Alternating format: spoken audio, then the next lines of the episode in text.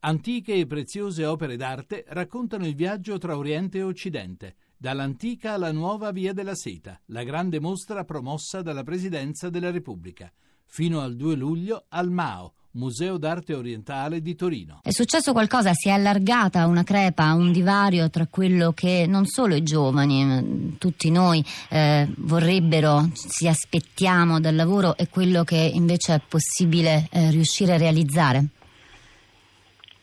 Ma questo è difficile dirlo, eh, questo divario tra aspettative e eh, collocazione nel mercato del lavoro c'è sempre stato ed è una delle molle che poi spinge a cambiare, a cercare percorsi di mobilità sociale. Interessante da quello che abbiamo sentito la dentista che probabilmente è una lavoratrice eh, autonoma o forse semidipendente che però vuole diventare ancora più autonoma e assecondare la propria creatività. Mm, abbiamo un mercato del lavoro in cui sono tanti i lavoratori autonomi tradizionalmente e una delle ragioni fondamentali era proprio la chiave di realizzarsi di più, di essere capaci di assecondare di più le proprie inclinazioni.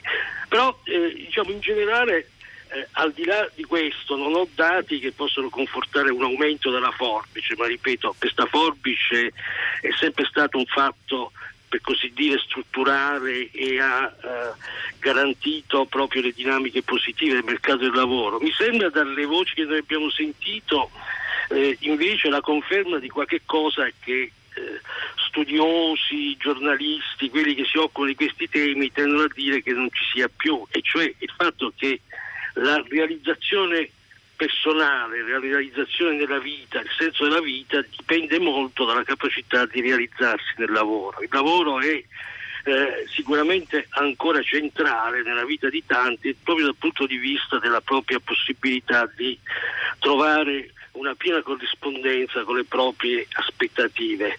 E quindi forte nella dimensione individuale e poi c'è tutto il problema se lo sia anche dal punto di vista della eh, dimensione collettiva, della capacità degli attori collettivi di, di, rappresentare queste aspirazioni e di tradurre dal punto di vista degli esiti pratici. La nuova geografia dei mestieri, professioni che spariscono, altre che dovrebbero ampliarsi o inventarsi e sotto traccia la grande paura dei nostri giorni, l'avvento delle nuove macchine come in un incubo post-industriale. Mimmo Carrieri, queste eh, nuove professioni porteranno il saldo in attivo.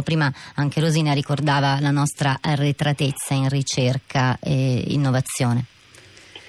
Ma non c'è dubbio che, l'area di maggiore sofferenza, come veniva anche ricordato, è quella dei giovani eh, qualificati che non hanno spesso le professionalità giuste, non sono abbastanza qualificati per incontrare eh, una domanda delle imprese eh, adeguate. Il problema però si pone anche sul lato delle imprese che andrebbero stimolate a crescere dal punto di vista della loro capacità di innovazione e di offerta di, di, di lavori a più alto contenuto eh, tecnico, cognitivo, relazionale.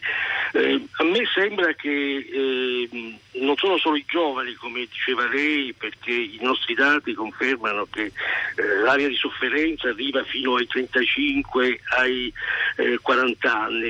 Eh, bisogna trovare una soluzione che, che sia capace di eh, rafforzare il grado di soddisfazione dei lavoratori, non solo una soluzione quantitativa, più lavoro, ma anche un lavoro più eh, soddisfacente. Abbiamo eh, sentito da questi sms che eh, il problema non è solo avere un'occupazione, avere un'occupazione che sia eh, adeguata, secondante e che sia anche dotata di riconoscimento sociale.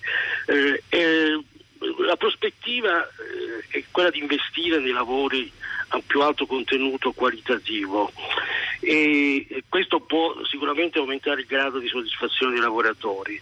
Dalle cose che abbiamo sentito, eh, mentre in passato avevamo un grado di soddisfazione media elevata ma standardizzata, oggi l'offerta delle imprese, delle organizzazioni dello Stato dovrebbero andare in direzione di offrire eh, lavori di qualità che siano capaci di dare risposte alle domande individuali e questo adattamento che manca ancora non solo nel nostro mercato del lavoro ma più in generale.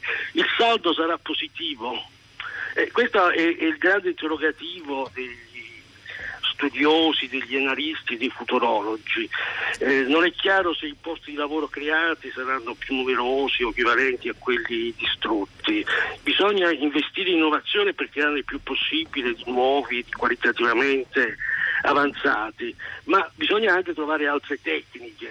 Oggi torna De Masi, ma anche altri, ho sentito anche Landini nelle scorse settimane parlare di riduzione dell'orario, di redistribuzione dell'orario, di aumentare le opportunità per quelli che lavorano di meno e quindi riducendo gli orari quelli che lavorano tanto e spesso lavorano troppo. Ecco, un nuovo equilibrio all'interno del nostro mercato del lavoro può essere un buon augurio per il primo maggio